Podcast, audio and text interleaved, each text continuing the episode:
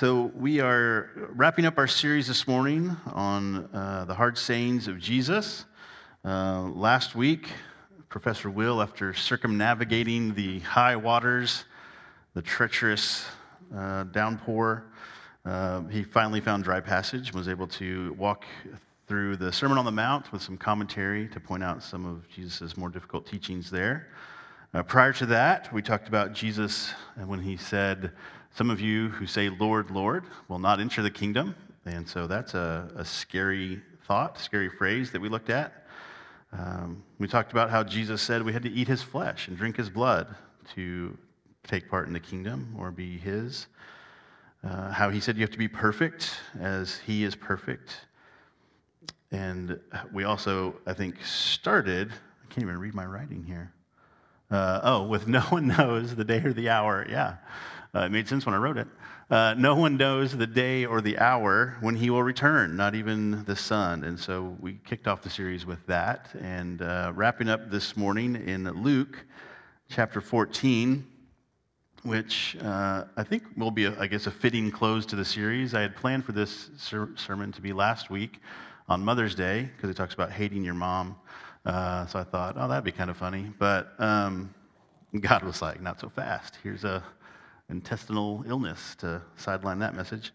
Um, but we'll be in Luke chapter 14, verses 25 through 33 this morning. it says, Now great crowds accompanied him, being Jesus, and he turned and said to them, if anyone comes to me and does not hate his own father and mother and wife and children and brothers and sisters, yes, and even his own life, he cannot be my disciple. Whoever does not bear his own cross and come after me cannot be my disciple. For which of you, desiring to build a tower, does not first sit down and count the cost, whether he has enough to complete it? Otherwise, when he has laid a foundation and is not able to finish, all who see it begin to mock him, saying, This man began to build and was not able to finish. Or what king going out to encounter another king in war will not sit down first and deliberate whether he is able and with 10,000 to meet him who comes against him with 20,000? And if not, while the other is yet a great way off, he sends a delegation and asks for terms of peace. So therefore, any one of you who does not renounce all that he has cannot be my disciple. So again, hold up. Did Jesus just say if we don't hate our mother, father, wife, children, brothers and sisters, and own life, we cannot be his disciples. Yes, he did say that. Uh, well, what does that mean, right? again, what we want to do is, I believe we've done with most of the other hard sayings, is kind of weigh that against what the rest of Scripture shows us and the character and message of Jesus that we see in the Word of God and say, is this consistent with what we've seen? And if it's not consistent, doesn't make doesn't mean he didn't say this, but we have to say, what is he pointing us to, or what is he trying to get at? And when we weigh this statement, this phrase that unless you hate your mother, your father, your children, your wives, and your own selves, you cannot be my disciples, we weigh that against the full counsel of Scripture, as we say, we see uh, overwhelmingly that Jesus does not want us to hate all those people. In Mark 7, he says to honor your father and mother. We can't honor your father and mother if you're hating them. In Ephesians 5, husbands are told to love their wives just as Christ loved the church and gave himself up for her. So you can't hate your wife if you're loving your wife like Christ loved the church. In Mark 10, Jesus loves the children, laying hands on them, blessing them. And so then he would then turn to parents and say, hate your own children. Uh, in Matthew 5, he teaches that we're to be reconciled to our brothers. And so he can't mean that we're to hate them if we're to be reconciled to them.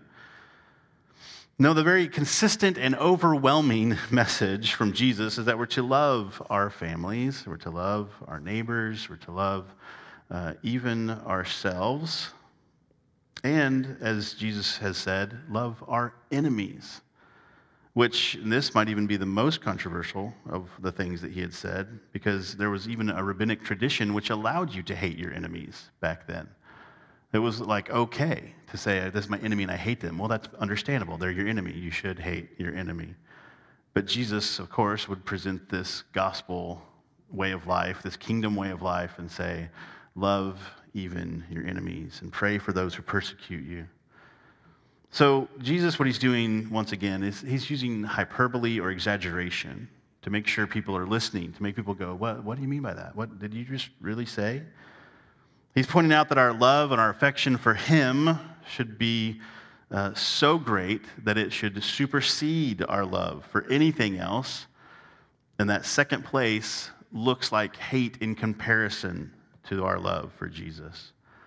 In fact, in the Gospel of Matthew, we see a, an interpretation or a presentation of this very teaching, and it's much more clear. He says, Whoever loves father or mother more than me is not worthy of me, and whoever loves son or daughter more than me is not worthy of me. That's what Jesus is saying here in Luke. He just chose a very controversial way to present it, uh, as Jesus often did. So, this version allows for love of father and mother and son and daughter, just not to the extent that we love Jesus. So, when he brings hate into the teaching and family, right, these very close relationships, uh, he's really hitting at the totality and commitment of sacrifice that following him entails. He's drawn attention to the preeminence that he commands and desires. Dietrich Bonhoeffer famously wrote in Cost of Discipleship that when Christ calls a man, he bids him come and die. That's all in. Paul writes about this kind of selflessness in Romans 12. He appeals to believers to present their bodies as living sacrifices. It's a very strong picture, right? What part of a sacrifice lives to see another day? None of it. All of it is consumed on the altar. And yet, Paul says living sacrifices. So there's this sense in which we continue on in life, right? We're not called to physically die. Some may martyr, you know, called to martyrdom, but that's not a command for every believer. As we live physically, we are to spiritually die to self and submit and surrender to God's will for our lives. We've been repurposed in Christ, and we are to be totally surrendered to his will. So Jesus is declaring that if we want to follow him, if we want to claim him, if we want to call ourselves Christians or disciples or students of Jesus, we need to be all in. C.S. Lewis wrote, Christ says, Give me all. I don't want so much of your time and so much of your money and so much of your work. I want you. I've not come to torment your natural self, but to kill it. No half measures are any good. I don't want to uh, cut off a branch here and a branch there. I want to have the whole tree down. I don't want to drill the tooth or crown it or stop it, but to have it out. Hand over the natural self, all the desires which you think innocent, as well as the ones you think wicked, the whole outfit. And why wouldn't he? Why wouldn't Christ demand this, right? Marriage relationships ask for the same of us, right? Our whole selves. You wouldn't settle for just a part time husband or wife. You want the entire life committed to you. Jesus is commanding all or nothing. It's like the song from the musical, musical Oklahoma, not the one about waving wheat smelling sweet, but the one where Will Parker sings, With me, it's all or nothing. Is it all or nothing with you? It can't be in between. It can't be now and then. No half and half romance will do. Your spouse shouldn't settle for less than all of you, right? Second to Jesus. So, why would Jesus settle for less than all of you. Second to none. Jesus wants our first and our best, like we talked about a few weeks ago, but not only our first and best, right? Sometimes, even as Christians, we think, well, I've given my first and best to Jesus. Now let me get back to what I was doing. Let me get back to my plans, my goals, the things I'm working on over here, right? I gave you the first and best. I'll make do with what I have left over. God wants our first and best as a sign that nothing else is off limits, that all of ourselves are committed and surrendered to Him. This is how we come to Christ, faith in Christ anyway. So it shouldn't surprise us that He continues to draw us back to this truth and this level of devotion or discipleship.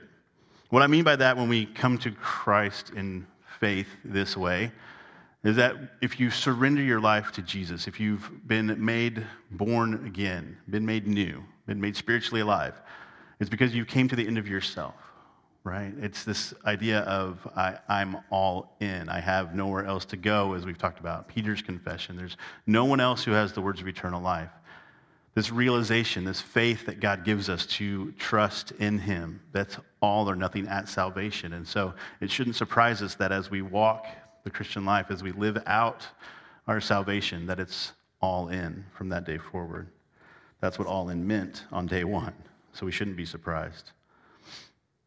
This idea of total surrender, especially in light of Paul's exhortation to be living sacrifices, it forces us to consider what we may be clinging onto or elevating in our hearts, which has now become an idol, something that we have elevated above Jesus, something that we worship in the sense that it's, we have more love for that than we do for our Lord. C.S. Lewis he mentioned all of it, right? Not just the parts we're ready to hand over, but every part of ourselves. So, what does this look like lived out? Jesus directs us toward it in this hard saying we're to love, right? Now we've got the con- converse of it here in Luke, but in Matthew, he says, if you love anyone more than me, then you're not fit to be my disciple. In Luke, it's if you don't hate everyone. What he's saying is if you don't love them less. And this is the greatest commandment, right? This tracks, again, with the rest of Scripture and what the rest of Jesus' messages towards us, the greatest commandment, he said, is to love God with all your heart, mind, soul, and strength. All of all of you, right? Everything it means to be human, everything it means to be you, everything that's wrapped up in the person of you is to be surrendered to Jesus. We're to love Jesus with all of that. So then it would be helpful if we could recognize a lack of love for Jesus. Not that measuring our love is needed for some kind of who loves Jesus the most contest. That's not what we're trying to get into. But we should be able to assess when our priorities and affections are out of whack. So, what kind of diagnostic, diagnostics, diagnostics, whoa, what kind of diagnostics can point us to where our affections are directed other than just feeling love, right? Uh, love is not just a feeling. I think we use the same criteria that we would use for identifying idols in our lives.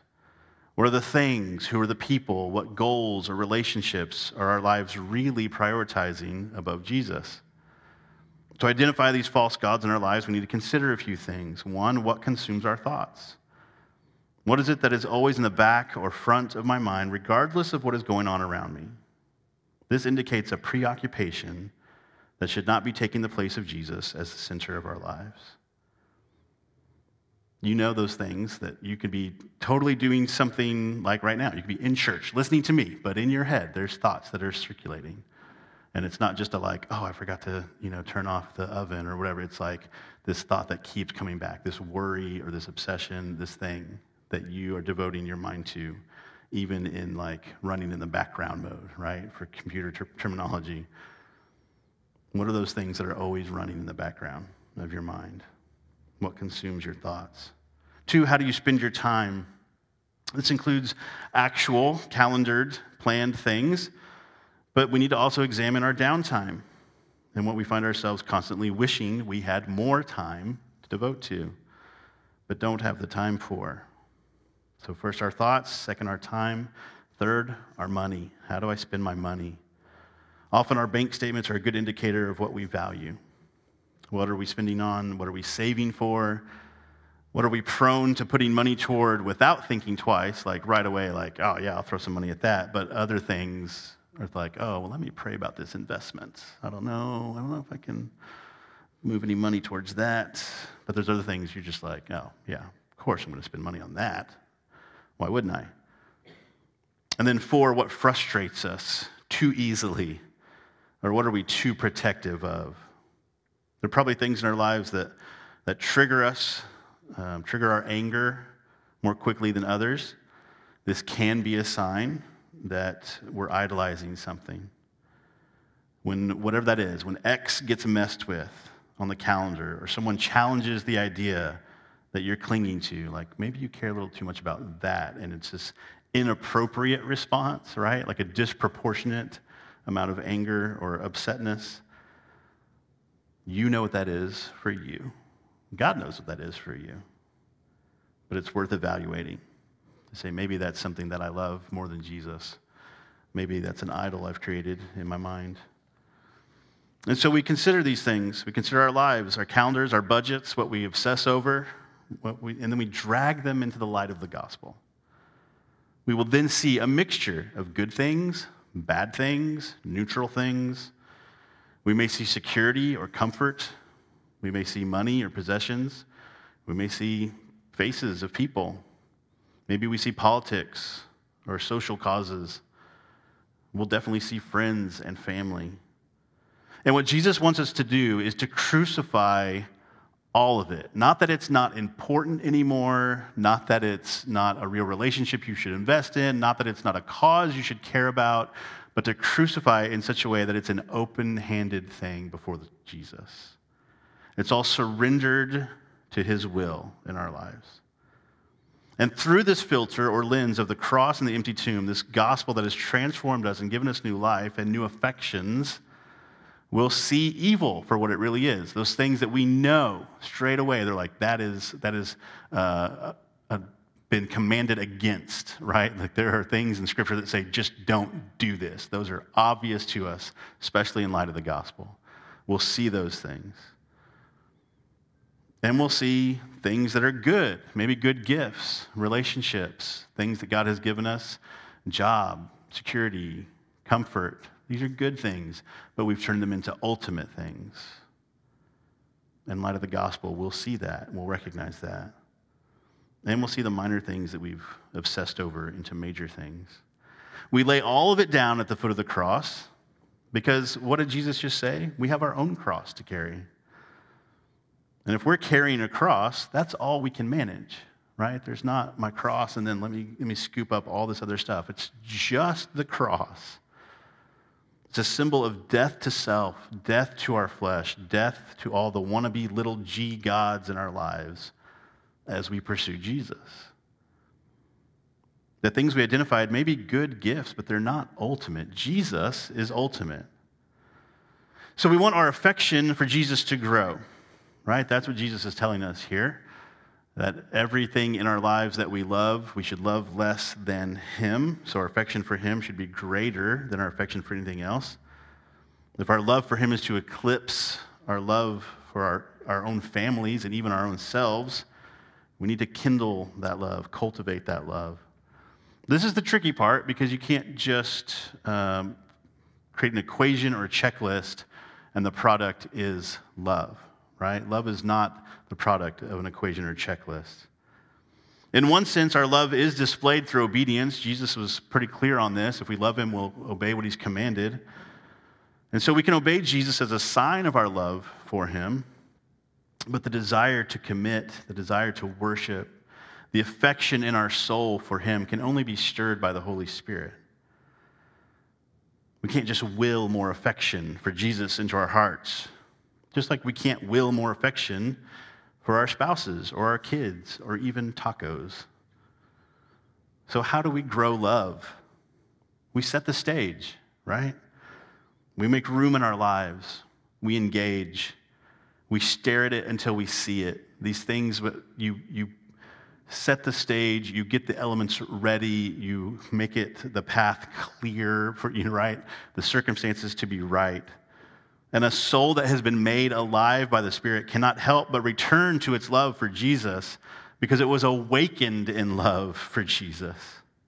If you're a believer in Christ, having surrendered your life to Him in faith, it means you were gifted the faith to love and follow Him above everything else already. It's just a matter of de idling our hearts and redisciplining our hearts.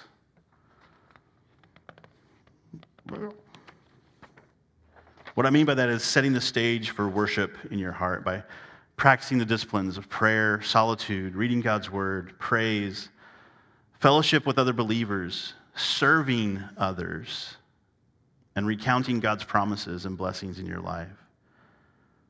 Spending time enjoying Him, just as you would grow love with your relationship with another person, right? You would spend time with them you would remind yourself of why you loved them in the first place.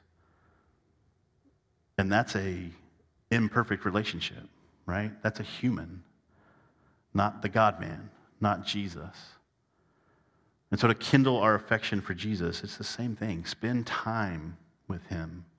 Recall his promises. Recall his works in your life. Recall his grace towards you in salvation. Spend time getting to know him. The Holy Spirit within you will resonate with the things of God when you engage them. It's the Spirit who guides us into all truth. So he's also the one who exposes our idols and our false thinking, illuminating and reminding us of our true purpose to love and to worship Jesus. Jesus, the one whom we are to love above all else, even our own lives. Let's pray. During this time of, of prayer, I know it gets a little chaotic with uh, the kids coming back in and those kind of things, but to, to think about what we've just talked about, to uh, begin to respond in faith, to try to drag your heart into the light of the gospel, to shine the, the light of Jesus into every, every corner, every hidden crevice of your mind and heart, the things that you think, Jesus, I, uh, I trust you and I love you, but I, I'm working on this part, or I, I really don't want to give up this. Whatever that control is, whatever that obsession is, whatever that anxiety is, whatever that anger, pray that the Lord would, would expose that in your heart and mind, that you might, again, not, not close fist it behind your back when you approach the, the cross, but that you would, with open hands, palms up, offer it to Jesus. That our love for even the good gifts that He's allowed us to experience would pale in comparison to our love for Him. That they would be reminders that He is good and generous and that He wants our good. But that they are not ultimate.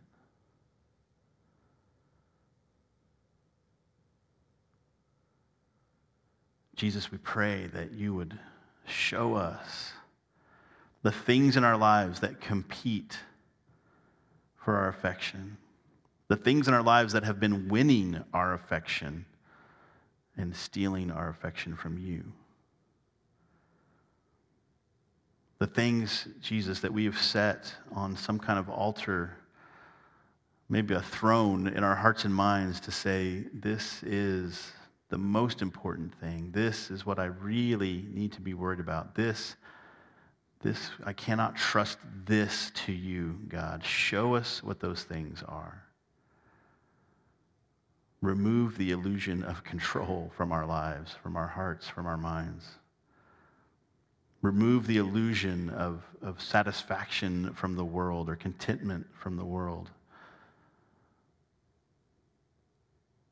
Remind us, Jesus, that you are the only one who satisfies our soul, the only place where true hope and joy and abundant life are found.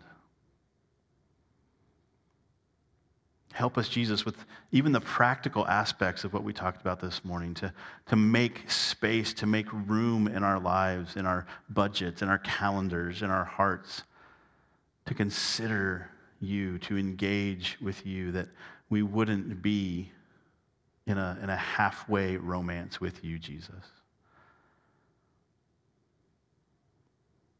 That we would be all in.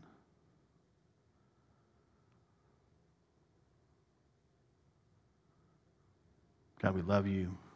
We trust you. We thank you. Thank you for calling us to yourself, for giving us new life for covering our sin and giving us your righteousness, Jesus. I pray that the lives that we live would point others to you as well. That we wouldn't be Christian in name, but people would look at us and say, Oh, I know where your treasure really is. I know who the king of your heart is. I pray, Jesus, that it would point to you our words, our actions, our lives would point to you. And we pray these things in your name. Amen.